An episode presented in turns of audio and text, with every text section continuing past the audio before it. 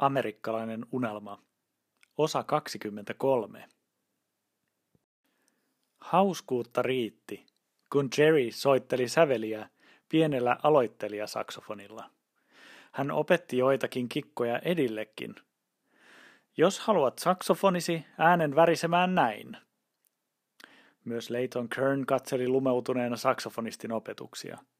Saksofoni päästi värisevänä honottavaa naukunaa. Tämän tehdäksesi päästä huuliasi lisää ulos hampaiden päältä näin. Sen sanottuaan Jerry Richard intoutui nauuttamaan täyden korkeiden sävelien soolon. Tulet vain huomaamaan, että tämä tuntuu soittajasta tosi epämiellyttävältä. Sen Edi tiesikin jo. Saksofonin soittaminen oli, oli hankalaa ja soittajalleen epämiellyttävää. Useammin kuin käheät jatsisävelet Soittimesta tuli ulos syljen tukkima säpätys. Sinulla on mahtava mahdollisuus harjoitella täällä omalla studiolla, Edi, koska saksofonissa ei äänenvaimentimia tunneta. Soittopelitön Kern lähti vaeltelemaan studiossa. Kaikki soittajat asettelivat soittimiaan paikoilleen ennalta tuttuun järjestykseen lava-alalla.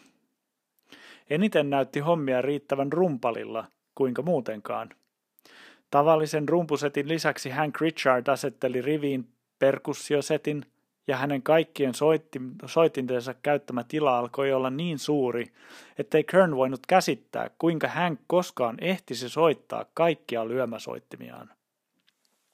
Hank vaikutti olevan sulkeutunut mietteisiinsä, joten Kern eteni alkujaan rumpuja kanniskelleen pojan luo. Hei, minä olen Leighton. Kuka sinä olet? Max Anderson. Maximilian, huusi bassonsa nojaileva taustalta. Poika vastasi vaimeasti. Maximilian. Voit kutsua minua Maxiksi. Kuinka vanha olet, Max? Kolmetoista. Kolmetoista, ja soitat bändissä. Tietenkin. Pianoa osaavat kunnolla soittaa myös Jack ja Jeff, mutta ei heistä kumpikaan ole minun tasoiseni. Kuulin kyllä, että olet taitava. Oletko sinä? Poika kysyi. Mikä niin? Taitava laulaja tietysti. Totta puhuen minulla ei ole siitä hajuakaan. No anna kuulua. Poika viittoili mikrofoniin päin. Kernin valtasi lamaannuttava pakokauhu. Hän purki olonsa hymyyn ja lähti vaeltamaan pojan luota teeskennellen kuuroa. Hän koitti edetä kohti trumpetistia, mutta sai osakseen yhden toisensa jälkeen vain mikrofonin ääreen laulamaan kehottavia kasvoja. Mikrofonit seisoivat pienessä tyhjässä tilassa soitinmeren keskellä. Menen käymään tupakalla, Kern ilmoitti hädässään ja pakeni.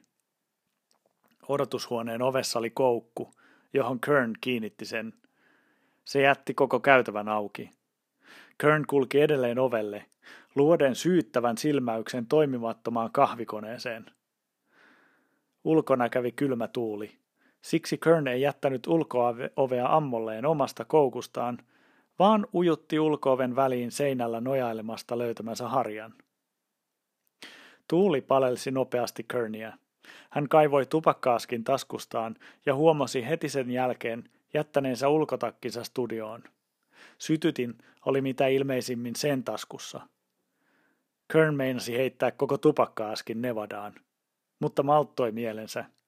Turhautuneena heiluva kyynärpää sattui sen sijaan hipaisemaan sen verran ovea, että Harja lipesi oven rausta ja tuuli pääsi oven hänen selkänsä takana repäisemään kiinni.